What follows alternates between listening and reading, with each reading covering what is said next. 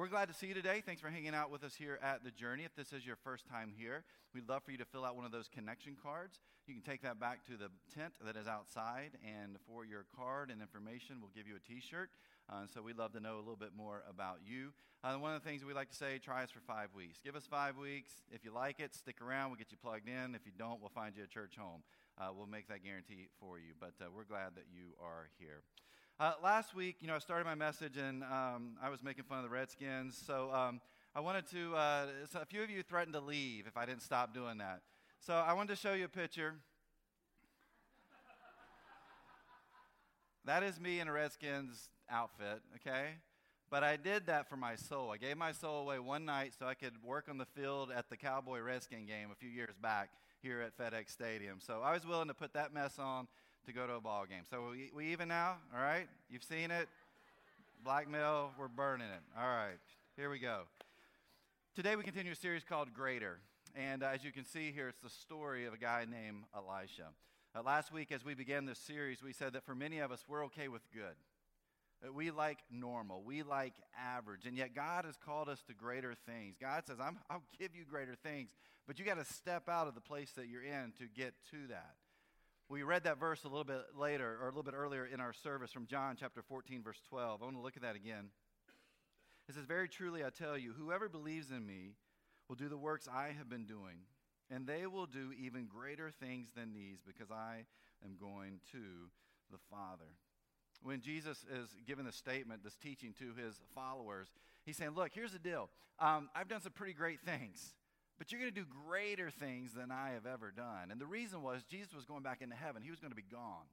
And he was leaving all of this to them. He said, You guys, here's the deal. You're going to be pointing people to me. You're going to be pointing people to eternity with God because of me.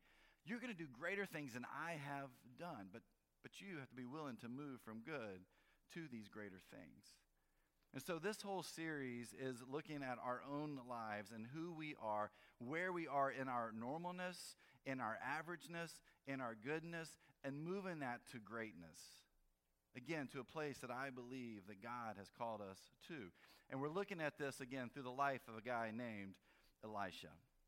If you have your Bible, you can turn to 2 Kings chapter 3. 2 Kings chapter 3, starting with verse 9. If you don't have your Bible, don't worry. We'll put it up here on the screens. Uh, you can open up your Journey Church app. You can follow along there on the notes page, or you can pull open your program. We're going to be looking at this chapter this morning. 2 Kings chapter 3, starting with verse 9. Here's what it says. So the king of Israel set out with the king of Judah and the king of Edom. After a roundabout march of seven days, the army had no more water for themselves or for the animals with them. What? exclaimed the king of Israel. Has the Lord called us three kings together only to deliver us into the hands of Moab? But Jehoshaphat asked, is there no prophet of the Lord here through whom we may inquire of the Lord? An officer of the king of Israel answered, Elisha, son of Shaphat, is here. He used to pour water on the hands of Elijah. Jehoshaphat said, The word of the Lord is with him. So the king of Israel and Jehoshaphat and the king of Edom went down to him. Let me give a little bit of a setting for our story. We're going to put this map up here. And if you see, you can read this map, you'll see all these different kingdoms. What was really happening at this point in time, there were a bunch of little small empires all over the place. And yet, with the kingdom of Israel, which is right here beside the Mediterranean Sea, and the kingdom of Judah, at one point in time, they were the kingdom of Israel. They were a huge empire. And under Saul and David and Solomon, I mean, this was a powerful, powerful place. But after Solomon's reign, things kind of split apart, and you had the northern kingdom. This was about 930 BCE. Um, you had the northern kingdom of Israel, and then the southern kingdom of, of Judah. Well, before this had taken place, the kingdom of Israel used to get this tribute, this taxes paid from the kingdom of Moab to them. And the taxes that were paid, the tribute that was paid, was sheep. Now, these weren't being paid anymore. They were getting sheep and they were getting wool. And the king of, of Israel here is like, hey, I'm missing my lamb chops. Not only am I missing my lamb chops, this polyester blend's not working out for me real well. I'd like to have a little wool blend going on. And, and so he goes to the kingdom of Judah. The king of Judah is like, I need some help. I need to get those things back. They stopped paying this when the last king died. I need you to help me get it paid back. So the king of Israel, Joram, goes down to the king of Judah, Jehoshaphat, says, Let's work together. The king of Judah says, Hey, great. You know what? We're the same people. In fact, it's the same heritage, same group of people. We're the same people. We'll help you out. And so they said, We're going to help you out. And the king of Judah says, I got a buddy down in the southern end, kingdom of, of Edom, and they're pretty weak.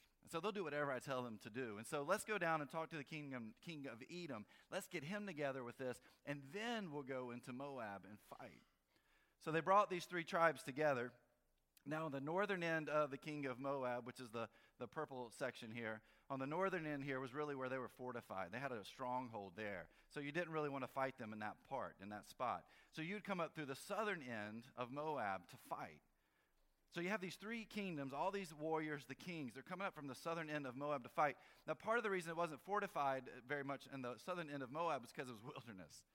It, it, was hilly. It was there was trees. It was it was rocky. It was valleys. I mean, it was all kinds of different things. So they didn't put a lot of, of thought into protecting that area. Plus, Edom wasn't that strong, so they weren't really worried about that. They were worried about being attacked from the north end of their nation. And so, this is where we are within our strategy of what's taking place here within our story this morning. Well, as you can tell, as we were reading through here, it said there was this roundabout march that took place. Now, if you're from New Jersey, that doesn't mean they were going around a traffic circle over and over again, okay? Now, they, they were kind of lost. They, they were wondering, where are we? Not only that, but it was taking them a long time to get through this wilderness. And again, you've got these three big armies that are coming in here at the same time. And so they're taken, they've taken so many days, it's taken them about seven days, they run out of water. They don't have any more water to drink. So they're wondering, what are we going to do? What's going to happen to us in this place, in this moment? We're getting ready to fight. We've got this war that's getting ready to begin, and we're tired, and we've had a rough day, we've had a rough week, we don't have any more water. We're going to come here and we are going to lose all three of us to this one little country called Moab. So here's what happens or happens in our story. Verse 13. Elisha said to the king of Israel, Why do you want to involve me? Go to the prophets of your father and the prophets of your mother. No, the king of Israel answered, Because it was the Lord who called us three kings together to deliver us into the hands of Moab. Elisha said, As surely as the Lord Almighty lives, whom I serve, if I did not have respect for the presence of Jehoshaphat, king of Judah, I would not pay any attention to you. Now, it's kind of strange that Elisha's intertwined with this group and he's actually there in this place with them. But he has traveled to this, this location with them. And as you can tell, he doesn't like the king of Israel at all. He doesn't like Joram. Uh, Joram's a bad king. Joram does not follow God. And so for Elisha, he's like, dude, I, I don't want anything to do with you. And so there's, there's a little bantering that goes on here, a little trash talking, basically. Elisha smack talking back to the king of Israel. He's not worried about anything happening to him. But it's something that he's learned. Uh, last week we talked about how Elijah came to Elisha and said, I want you to follow me. Well, his coach, Elisha's coach, his mentor is that guy named Elisha, another pro- Elijah, another prophet. And Elijah is known for his trash talking. There, there's this scene in his life, there's an altar, and um, the, the, the competition is the God of Israel, Elijah's God, versus the gods of, of Baal. And the idea is one of their gods or God has to start a fire on this altar. And so Elijah's like, you guys go first. I'll just, I'll just wait. Go ahead and go first. And, so these uh, prophets of Baal, they are chanting and screaming and yelling. They're even cutting themselves. They're, they're bleeding. They're doing everything they can to make their gods bring this fire on this altar. Nothing's happening. Elijah's kind of sitting there on a rock reading the paper. He's like, what's going on with your guy? Is he asleep? No, and maybe he's maybe he's not. Maybe maybe he's on vacation. He's taking a break. He's on vacation. He didn't tell you he'll be back in a few days. Just just keep doing what you're doing. And then finally he says, I know what it is. Your God's on the toilet. He'll be back when he's done. I mean, this is who Elijah is. He trash talks these people. And so Elisha has learned this from Elijah in their times that they have spent together. But, but what really is taking place here is the king of, of Israel, Joram, is asking a pretty, pretty big question. What is God doing? Where is God?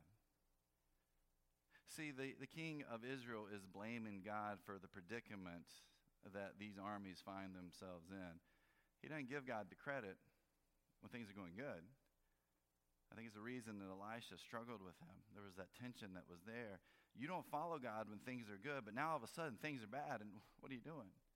You're blaming God. You're angry at God. God, where are you in this? And Elisha's response is, Oh, now, now in this moment, now you need God. And so there's this bantering that goes back and forth between these two. As we look at this particular section of our story this morning, um, I think it really connects with who you and I are. When life is tough, what do we tend to do? We tend to blame God. When things aren't going our way, we tend to blame God. When we're struggling in our life, we tend to blame God. God, what are you doing? God, where are you? God, why aren't you helping me in this moment? We tend to blame God. God, why did you let me move to this area knowing that I was going to lose my job? Why would you do that to me? Why would you do that to my family? God, why would you let me be with someone that you knew would leave me? They just, they just walked up and left. Why, why would you do that, God? Why would you do that to me? God, why, why would you let me put my money into that account? I mean, I prayed about this. I felt like this was the right thing to do, and now there's nothing left. There's nothing there. God, why, why would you do that to me? Or for me, God, why would you let me marry a Redskins fan? I don't know why you would do that. Pure evil right there. But these are questions that we ask. We like to blame God when things are tough, but how many times do we give God credit when things are good in our lives? I mean, what we see happening here is, is what you and I experience. But let me say this first God doesn't do anything to us, okay? Um, we think God does, but we talked a few weeks ago about the beginnings of chaos, the beginnings of, of sin. And we said that that is where what we experience today is where that began. That because of that, we're in the place that we are today. The things that we experience, how life happens to us, it's all about that. God doesn't make that happen. Moments like this, where we have um, tragedies and disasters that are going on, I don't know how many times I hear people who Christians say, God brought this upon a nation or people. Please know that is horrible theology. God does not do that. It's life, it's, it's the weather patterns, the weather systems. We can't control that. God doesn't control that. It happens. It's what we do with, with that when it's over with that is so important. God doesn't do things to us, but I will tell you this God is with us in those moments. That when we struggle, when we're hurting, when that pain is there, when we have that burden that we're carrying, God is right there with us every single moment. But here's what we like to do God, why are you making that happen? Why are you doing this to me? And then when things turn around, do we go back and say, Thank you, God? Thanks for what you did. Thanks for helping me. Thanks for the good things that are happening with my life. Again, like the king here, we like to blame God. And very rarely do we like to give God credit. And Elisha kind of asked that question why do you need God now at this moment? You don't need God any other moment except for now. Again, very much like you and I. So Elisha has been asked to do something, to get God involved with this. And then we see what he does in verse 15. He says, But now Bring me a harpist. While the harpist was playing, the hand of the Lord came on Elisha. Elisha is, uh, he's peeved. He, he's upset. He, he's not having a, a very good day at this particular moment. So, what does he ask for? Some tunes, right? Nothing better to get you into an emotional moment, to get you where you need to be, than, than having some tunes that, that are playing around you.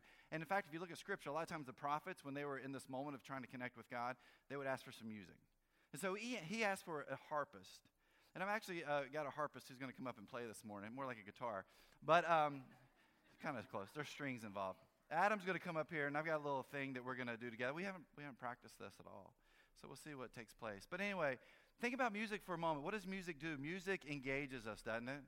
It, it interacts with us. Um, when you work out, I see very few people who do not listen to something, right? Whether it's a podcast or music. You, you got your earbuds in, you're lifting weights, you're, you're grunting, whatever it is you do, you're running. You look like you're getting ready to have a heart attack out there, but you do it anyway because it's supposed to be good for you. But you listen to music. Some of you at work, you listen to music when you're working. Um, when you relax on the back porch with a lemonade in your hand, whatever it is you choose to drink, you're sitting on the back porch. What are you doing? Music's playing. Music puts us into this mode. There's this feeling, there's this emotion that is a part of it. This is the power that music has in our life. And so, like I said, you know, Adam and I are going to do a little something this morning. We'll see what happens. But um, so, Adam, play us some uh, celebratory music. I, yeah, great. That's wonderful.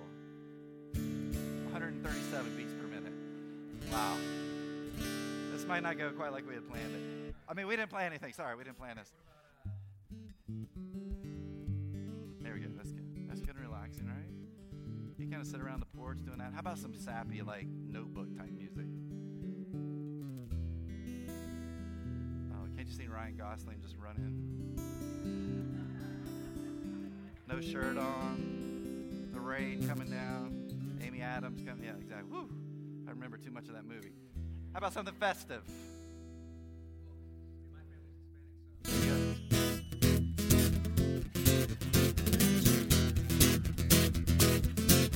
I'm going to read something while he's playing today for lunch. I'm going to go to Chipotle. When I get there, I'm going to order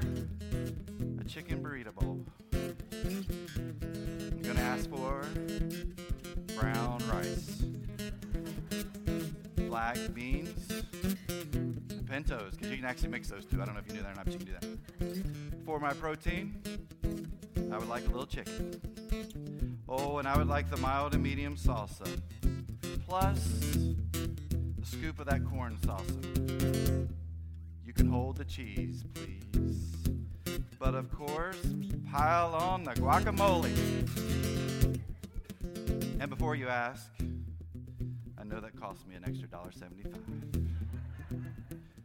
Throw in some chips and a regular drink, and I'm to have an amazing meal. Just ordering food, a little music in the background.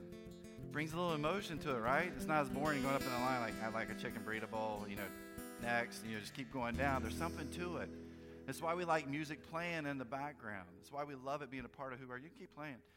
We're not done. But think about this for a moment. What if no, you keep playing. This is part of it. What if Adam were with you every moment of your day?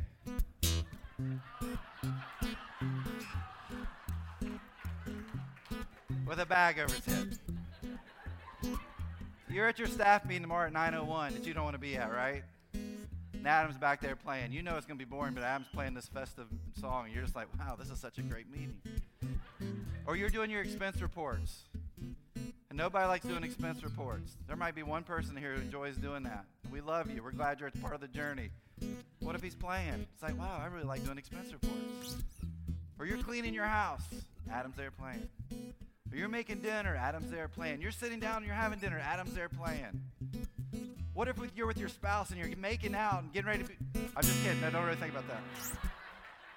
Oof. There's something about the music, right? It motivates us. It's emotional. I'm going to ask him to play something a little bit softer. I want to read a few things to you this morning. Again, music motivates us, it heightens our senses. And if you're a single mom or a single dad, you're working hard to take care of your children. You feel like you have nothing left to give. But remember, God has greater things in store for you. If you're struggling financially and wonder how you're going to make it through the month, remember God has greater things in store for you. If you're sitting at the bottom of the organizational chart at work, you may be thinking you will never move up, but remember, God has greater things in store for you. If you're struggling with your health, but working out and eating healthy are tough on you, remember your body is God's temple and God has greater things in store for you. If your past feels like weights pulling down, wherever you go, remember, God sent Jesus to this earth to release those weights and has greater things in store for you. When we have music in the background, it takes us to this place where emotionally those feelings are there. But what happens when the music stops? What happens when the music fades away? Who are we at that moment when that takes place? Are we able to keep moving when the music's done? Uh, we show up here on a Sunday morning and we spend this time together in this place. And um, what took place before you got here? For some of us, it was chaos. It was terrible. It was horrible. And yet we come here and we come in this room and we sing together. That's on purpose. We do that on purpose to get us into this, this emotional place where that when whoever's up here speaking, we're ready to receive whatever God has in store for us at that moment, right? That's why we sing. Some of you noticed last week we turned the lights down in here. We turned them all the way off during our music time. We did that on purpose. Part of that is because guys don't sing. Guys don't like, it's true. Guys don't like to sing. And if they feel like somebody's watching them, they're not going to sing. Let's turn the lights down so guys will sing. Why? We want people to get in this moment so that you're ready for what's going to take place, what God has in store for us here. That's why we sing together. That's why we worship together. But what takes place when you leave? What happens when you jump in your car? Your kids get in the car and they start screaming and yelling. You're like, I thought you were just downstairs learning about Jesus. I mean, what's going on right now? You're trying to figure out why are you fighting? Or maybe before you came here this morning, you had a, a battle, an all out war with your spouse.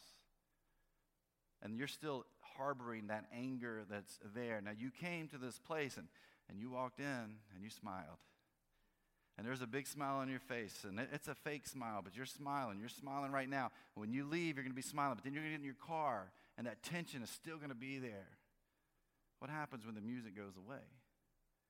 What happens in our lives once we leave this place? Our hope is that when you come in here, this is the moment that you connect with God and that it somehow can take you through the rest of this week, that we can live differently because of what we experience, because of, if you will, the music has been playing in our lives. But what happens when the music stops? Can we be faithful to God when the music's not there? Can we be faithful to God when times continue to be tough? Can we, can we be faithful to God when life happens? That's the real test of who we are. It's not being here in this place. It's when the music, the music stops. Are we still able to be who God has created us to be? Elisha, in this moment, he asked for a harpist to get him into this, this mode, to connect him with God, so that it, then, then he could bring on what God had intended. And I think sometimes for us, being here in this place is the moment that we connect with God so that we can be who God created us to be out in the world beyond these walls. If we look at our story as it continues on in verse 16, says this. It says, And he said, This is what the Lord says I will fill this valley with pools of water. For this is what the Lord says You will see neither wind nor rain, yet this valley will be filled with water, and you, your cattle, and your other animals will drink. This is an easy thing in the eyes of the Lord. He will also deliver Moab into your hands. There's a better translation here of that verse 16. It says, Then he said, This is what the Lord says dig ditch after ditch in this wadi. Dig ditch after ditch in this wadi. Um, these guys are tired. They are worn out. Now, they're fighters, they're warriors. I know that there's soldiers in this room, and they train you for this kind of thing, right? If you don't have water, you don't have food, you're tired, you don't want to do anything, they train you to keep doing no matter what we tell you to do. This is what's happening here. These guys are tired, they're dehydrated, they're thirsty. Seven days they've been wandering around, and now all of a sudden this guy comes up and says, Hey, you want some water? Yeah, we'd like some water. Here's what God wants you to do dig some ditches. And I just need you to dig ditches. That's it. That's not what they wanted the answer to be, right? There's a story with Moses where God goes to Moses because the Israelites are real thirsty, and God says, Hey, Moses, hit that rock over there. Water's going to come out. Moses went over, hit the rock, hit a little bit too hard, and it cost him his life. But anyway, uh, the water flows, and what happened? They could drink the water, right? This is probably what they're hoping for. Oh, we're going to get a Moses moment. Whew. I don't want to do it. I can hardly even stand up. And, and Elisha comes back and says, Hey, here's what God says dig ditches. But we're tired, dig ditches. We're dehydrated, dig ditches. I don't feel very good. I can't see. There's like three of you. I don't care. Just keep digging ditches. Dig the ditches, and God will send the rain. Our expectation is that when we pray, when we ask God for something in our life, our expectation is that God will send it right then and there. We think it's going to happen momentarily. We don't want to wait. We don't want to be patient. In fact, it's, it's hard for us to to even think about that sometimes because what happens when it's not in our favor? Because we expect that. I know these warriors, they expected this to be simple and easy, but it wasn't. God says, hey guys, I want you to dig some ditches. And if you dig the ditches, then I'll send the rain and the water will begin to flow. I know that's not what they wanted to hear. Oh, and by the way, there was no time frame given. It wasn't like, hey, do this, and as soon as you get done, the water's coming. Or do this, it's going to come tomorrow, or in a couple of days, or a couple of hours. It wasn't like that. I was like, just do this. Dig these ditches, and I will send the water to you. God promises the rain will come, but they had to be willing to dig the ditches. I think sometimes for us it's tough because we need to understand before God can do something easy, we may have to do something hard. Before you and I can do something, or before God can do something hard or easy, it gets confusing after you keep saying it, but um, we've got to do some hard things like digging the ditches. I think about this for a moment. Um, I know that there are quite a few families in our church that have struggled with having kids. And you've prayed, maybe for years. You've tried every method you could think of to make that happen. You've done everything that you could. And you know what some of you have been doing? Keep digging ditches. You've been digging them for a long time. And you know what God did? God sent some rain, God sent the water. And then I know there's others of you in here, man, you've been digging those ditches, and that child's still not coming. The rain's still not flowing. And you're wondering, where is God in this? Can I just encourage you? Don't stop digging ditches. I don't know what God's going to do, but don't stop digging ditches. Maybe for you, it's your marriage. You're struggling. It was a burden. It was hard. And you're thinking in your mind, why did I marry this individual? And you know what? You, you took steps. You began the process of praying. You began the process of counseling. You did everything you could. You were digging those ditches. And you know what God did? God sent the rain. God sent the water, and your marriage is the best that it's ever been. But again, I know there's others of us in here. You struggle with your marriage. You struggle with that relationship, and you don't want to dig any more ditches. You're, you're so tired. You just want to give up, give in, move on. Can I encourage you? Keep digging those ditches. Somehow, someway, God's going to send the rain your way. Maybe for others, I know we have quite a few single parents in our family here at the, at the journey. And when you're a single parent, you're everything. You are waking the kids up, you're putting them to bed, you're their counselor, you're their provider, you're their protector, you answer every question that they ask throughout the day. I mean, this is who you are. And you know what's been happening in your life? And you've been digging ditches for a long time. And I don't know what that looks like, but God has done something in your life and brought the water, and you're in a different place. You've got a community of people that are around you, family members that are around you that are helping you in this moment, all because you dug those ditches over and over and over again on your own. And yet I know there's others in here that you're in that place and you're like, this is, this is too much. I can't keep doing this. Can I encourage you? Keep digging those ditches because God will send the rain. Uh, we could sit here this morning, we could talk about all these different things about where we are in our life and say, hey, this is where you were. This is what God has sent in your way. This is the rain. And hey, this is where you are, and you're still struggling. Keep digging those ditches. We could do that for all of us in here. Can I encourage us all, no matter what, just to keep digging those ditches? Sometimes, before God can do something easy, we have to do something hard. Sometimes that means digging ditches for years, maybe decades. But I truly believe God will send the rain. How do we do that? I think part of that is just continue to pray. Keep praying to God. Keep reading Scripture. Maybe you're like, I've never read the Bible before in my life. Go to the book of Proverbs. It's all Proverbs.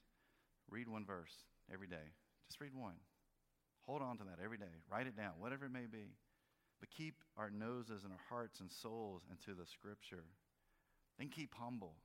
I think part of the reason that we keep digging ditches, and sometimes we feel like, well, God's not doing anything, is because you and I start to get in the way. We begin to take control of what's happening. And God's like, no, no, no, no. I need you to give up. I need you to give up who you are, everything about you. I need you to just fully be into digging these ditches. And if you do that, and you're humble, I'm going to send the rain your way. The water will come and it will flow. I don't know what your ditch is. You know what the ditch is that you need to dig.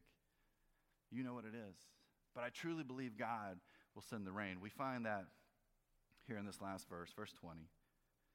Says, The next morning, about the time for offering the sacrifice, there it was, water flowing from the direction of Edom, and the land was filled with water. Those armies had to do something hard when things were tough, and yet God blessed them with the rain. He blessed them with the water. The water was there that next day, and they had plenty to drink. When we talk about your next steps coming out of today, you've got to figure out what that ditch is you need to dig. What area of your life you need to be humble about and give yourself up to God and say, My expectation is you answer this prayer quickly, but, but I'm going to start digging ditches, God, and I'm going to see where this takes us. What is that ditch for you on a personal level? And can I say this too? As a church, I want us to dig ditches together. This isn't just about individuals, this is about us as a group too. Our staff, you can ask them. I'm having them dig ditches. We're digging some ditches, some really deep ditches. I don't know what, we're not putting bodies there, I promise you that, but we're going to do some good things, right? And here's why we believe God is going to send even more rain and water on this church so that we can do more amazing things in this community and in this world. But you know what we're going to do as a staff? We're going to dig ditches. You know what we're going to do with our leaders? We're going to ask you to dig ditches.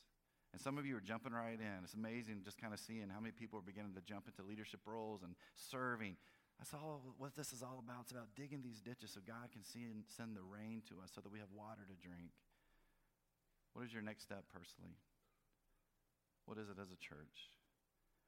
And can you and I be encouraged that when things are hard and we're digging those ditches, that God will do easy things by sending the water? we come here on a Sunday and we take this communion together. And um, hopefully, as it is for me, it's an encouragement. It's a moment where you and I are reminded that we are called to dig ditches. That, that Jesus, when he was heading back into heaven, said, Go. He didn't say, Sit around, hang out, don't do anything, read the paper. No, he, he said, Go. He said, Go into the world. Go and dig some ditches. And if you dig those ditches, greater things are going to happen. We're called to that. This morning, as we take this together, I pray that you will think about what that ditch is in your life you need to dig, and what your expectation is, and what the reality is, and what God wants to do, because God will send the rain.